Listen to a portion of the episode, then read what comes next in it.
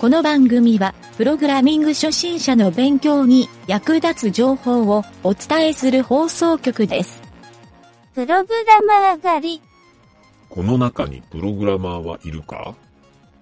いません。好きな食べ物を言ってみろ。カレーです。お寿司です。舞茸と昆布、略して舞昆。いたぞ、3番だ、連れて行け。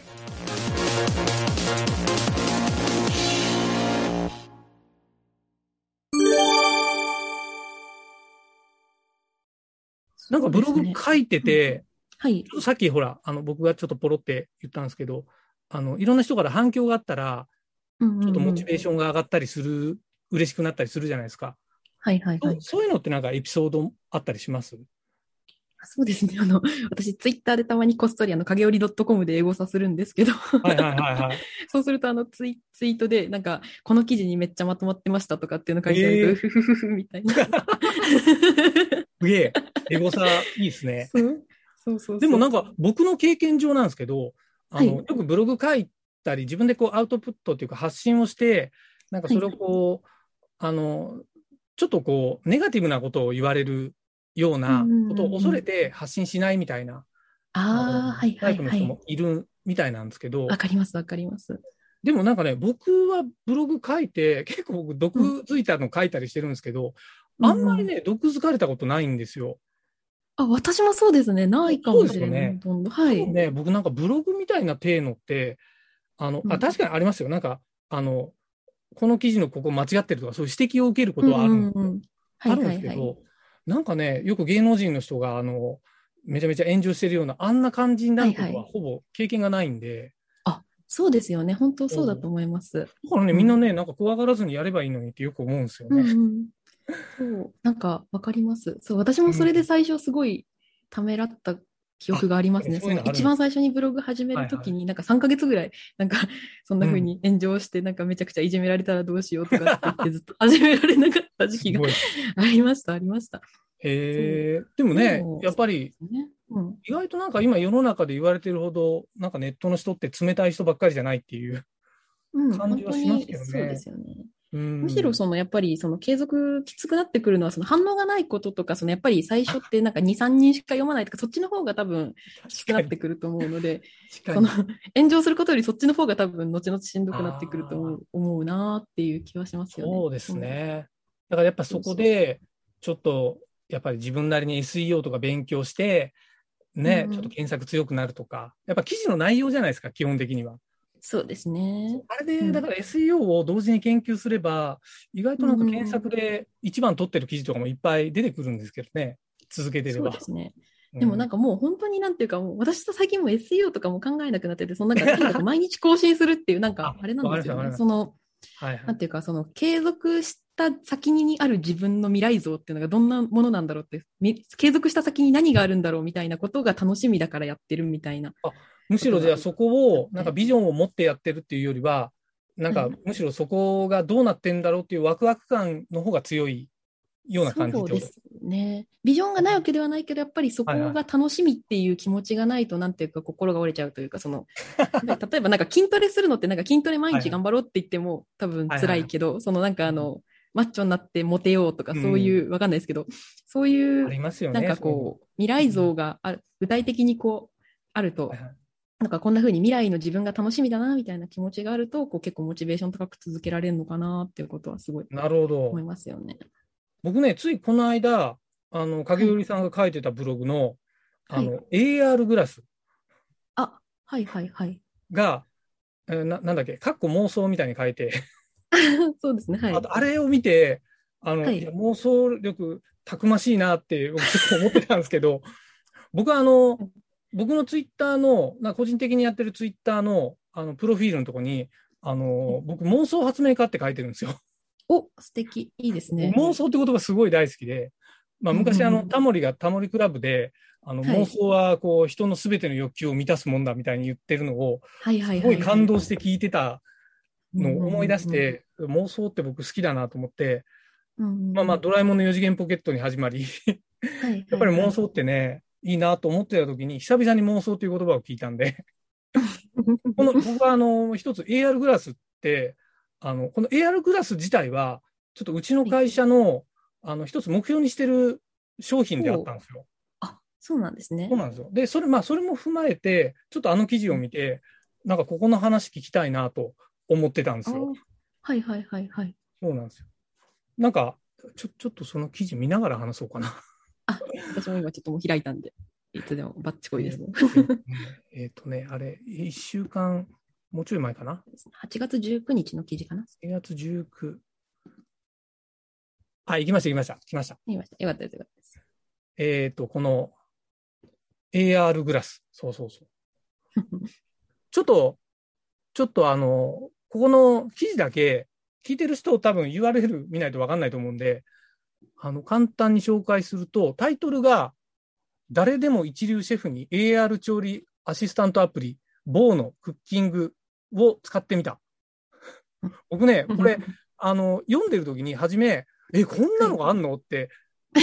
そう思ってたんですけど、はい、そう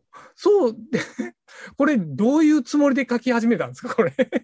これはもうなんていうか本当にそれを使ってみたよっていう未来が来たらどうなるだろうっていうのをリアルに感じられるような感じで、もう日記にしちゃったよっていう体で嘘つきすごいですよね。僕なんかまんまと騙された愚痴なんですけど、これ、い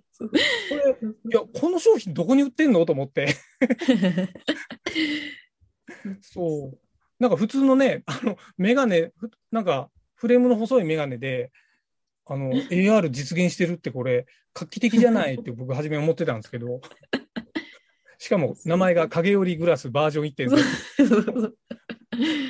影織さんこんなグラス作ったのって俺思ってたんですよ、初めはいはい、すげえよな、この妄想もうぶっちぎっていきましょう、もうそういや僕ね、初めうちの会社で、さっき言ってたのは、実は、はい、こういうふうに、AR グラスっていうよりはいわゆる Google グラスってほら一時期日本じゃそんなに開発用としか販売してないですけど、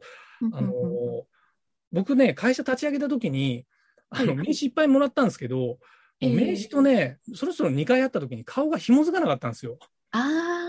くあるじゃないですか。で、これビジネスマンの人にみんなに聞いたら、みんな同じ悩みを持ってて、でも言わないですよ人にそういうことは。だから眼鏡かけてこの人名刺交換してますよっていう頭の上にピーンってピンでも立てばそしたらこういう眼鏡売れないって言ったら、もうみんながね、それだったら絶対買うよってみんなが言ってたから、なんか会社で作ってやろうかなって密かに思ってたやつなんですよ。で、それだけじゃなくて、やっぱりね、その後ポケモン GO みたいな商品が出てきたりしたから、やっぱりなんかこういうのってニーズあるなと思って Google グラスとかに期待してたのに、なんか思ったほど進行が進まないなっていうのがあったんで、でもなんか今年ぐらいに Google が動くみたいにな話もちょろちょろね、聞きはするんだけど、そんな中ね、この影織グラスを発見したわけですよ。すごいですよね、この影織ラボが開発してるいやー、しかもどこにも嘘って書いてないやりたい方だ書いてるっていう。いやー、これもう面白い、もうこのセンスが面白いなと思って嬉しい。しかもね、なんかね、記事見たらずっと料理してるところを魅力的に AR でなんか値とか出てるじゃないですか。そう。すごいな、これ。これはもうなんか、ね、インターフェースが出来上がってるってことですよね。いや、これ実はなんですけど、スマホで写真を撮って、それを画像加工してっていうので作って、もうなんか。なるほど。はい、でも出来上がってる感じじゃないですか。そうですね。なんかこんな風だったらいいな、みたいなのをなるほど。それこそ、Adobe XD でちょっと書いてみたりとかして、こんな風に見えたらいいよねみたいな。なんかこんだけ写真素材も含めて画像素材があったら、なんかクラウドファンディングで出したら、出資者集まるんじゃないかなと思って。確かになんかそうね、なんか2,000〜3,000万ぐらいいっちゃうんじゃないかちょっと思ったんですけどね。確かにそう。こんぐらいのボリューム開発だったら、ね、でなんかお友達の AR の人とか誘って。結構大きい開発できそうな気がしますけどね。そうなんかそう結構そう難しいところは実装の上で難しいところはありそうだけどもまあまあできそうかなっていうのはちょっと書きながら思ってましたね、その実装における課題みたいなのをちょっといろいろ書いてみたんですけど、僕なんか日本でこのAR グラスっていうかこういうなんていうんだろういわゆるパソコンモニターみたいなのをメガネの中にこう埋め込むみたいな技術ってよくあるっていう何社がやってるんですよ。はい、それをちょっと過去にねその実際に会社でそれ作りたいと思った時にバーって調査した時があって、で一番進んでたのは確かエプソンかな、エプソンのなんだっけスマートグラスだっけなとかなんかあるんですよ。で、はいはい、ちょっとやっぱフレームがごっつい感じでここにカメラが入ってて、っていうのがあるんですけど、それ日本製のはどれもこの耳の後ろからケーブルがバーって出てバッテリーってなってるんですよ。そうあれがお寒いなと思ってやっぱ Google Glass とかは僕実機は見たことないんですけど写真でしか見たことないんですけどやっぱりそんなケーブルは一切ないんですよね。はいはいはいはい。であとなんだっけなマイクロソフトのなんつったっけな名前忘れちゃったマイクロソフトであるんですよねはいはい、60万ぐらいするんですよそれが。おー、ね、税理士に怒られて買わなかったんですけどいやもう買っちゃダメって言われてはいはいはいはい、はい、でもね60万欲しいなと思ってそれはすごいね、AR としての精度も確か高いっていう評価が出てたんで、はいはい、そうだから、まあ、ハードウェアはね、正直ちょっと秋葉のどっかのラボにでも行って作りたいなって思ってたんですけど、はい、なんか最近VR のオキュラスでその現実をこう映して、はい、なんかモノクロで映すけれども実際AR みたいになんか見えてっていうそういうのが出て、はいはいそういう API が出るみたいなことは確かツイッターで見ましたね。はいはいはい、なのでオキュラスかぶってじゃあもうあれですよね。一回 VR を通してカメラで外を見る感じなんですよね。そうですね。そうだと思います。なるほど、そうなんですよ。それは確かなんかプレステのやつでもなんか開発機材使ってできたような気がするんですよ。はいはいはいはい、プレステ VR で。でもなんかやっぱりこのごっついエプソンのカメラをつけてたら。はいお前盗撮してんだろうみたいな風貌になるんですよねあれかけると確かにもうゴツゴツだからもうちょっとそうなんですよ普段使いはできないなっていうそうなんですよやっぱりねこのぐらいのフレームのスッキリさが冒頭にあるこの写真ぐらいのこのスタイリッシュさがないとダメだと思うんですよね確かにそうですよねそうなんですよでなんか実際にポケモン GO がこの僕、はい、企画書まで書いたんですけど企画書書いてるときにちょっととある、はいゲーム会社の社長さんと会ったんですよ。で、その会社が作ってるゲームが、はいはいはい、まさにちょっとあんまり大きい声じゃ言えないんだけど、ポケモン GO のほぼ同じパクリ版みたいなのを作ってる会社さんで、はいはいで、その社長さんにそのメガネの話をしたんですよ。はいはいはい、そしたら、なんつったっけな、なんかね、1万円を切る価格ならバカ売れするよみたいな話を言ってて、まあ、いわゆるそのゲームをポケモン GO とかもそのメガネでできるんだったら多分めちゃめちゃウケるよみたいな話は言ってたんですよ、だからまあスマホの画面がそのまま出るような感じなのか画面ハックしないといけないんですけどねだからウェブビューの画面みたいなのがここに出ないと、でもまあなんかちょっとね僕影織さんのこのイメージ画像を見てそうじゃないなってやっぱり思いましたねこのインターフェース感をというと、いやもうやっぱりなんかエプソンのやつって、はい、このカメラの中という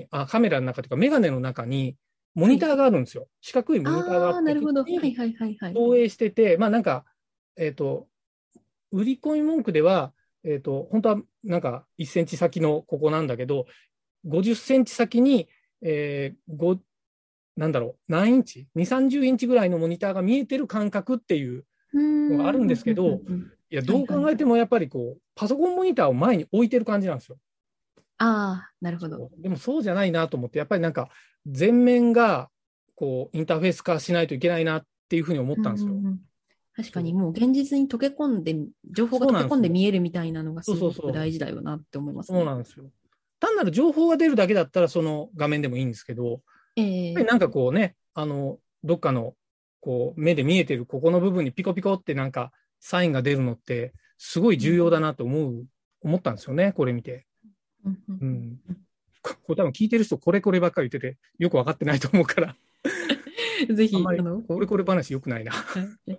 これちょっと、ね、サイトを見ていただかないと、うん、サイトを見てもらおう。この URL を載っけときましょう。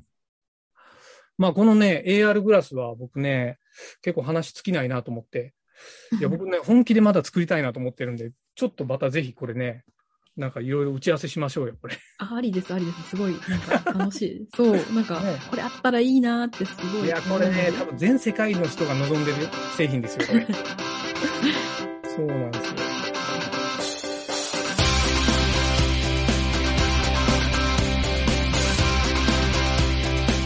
番組ホームページは http://mynt.work/radio/。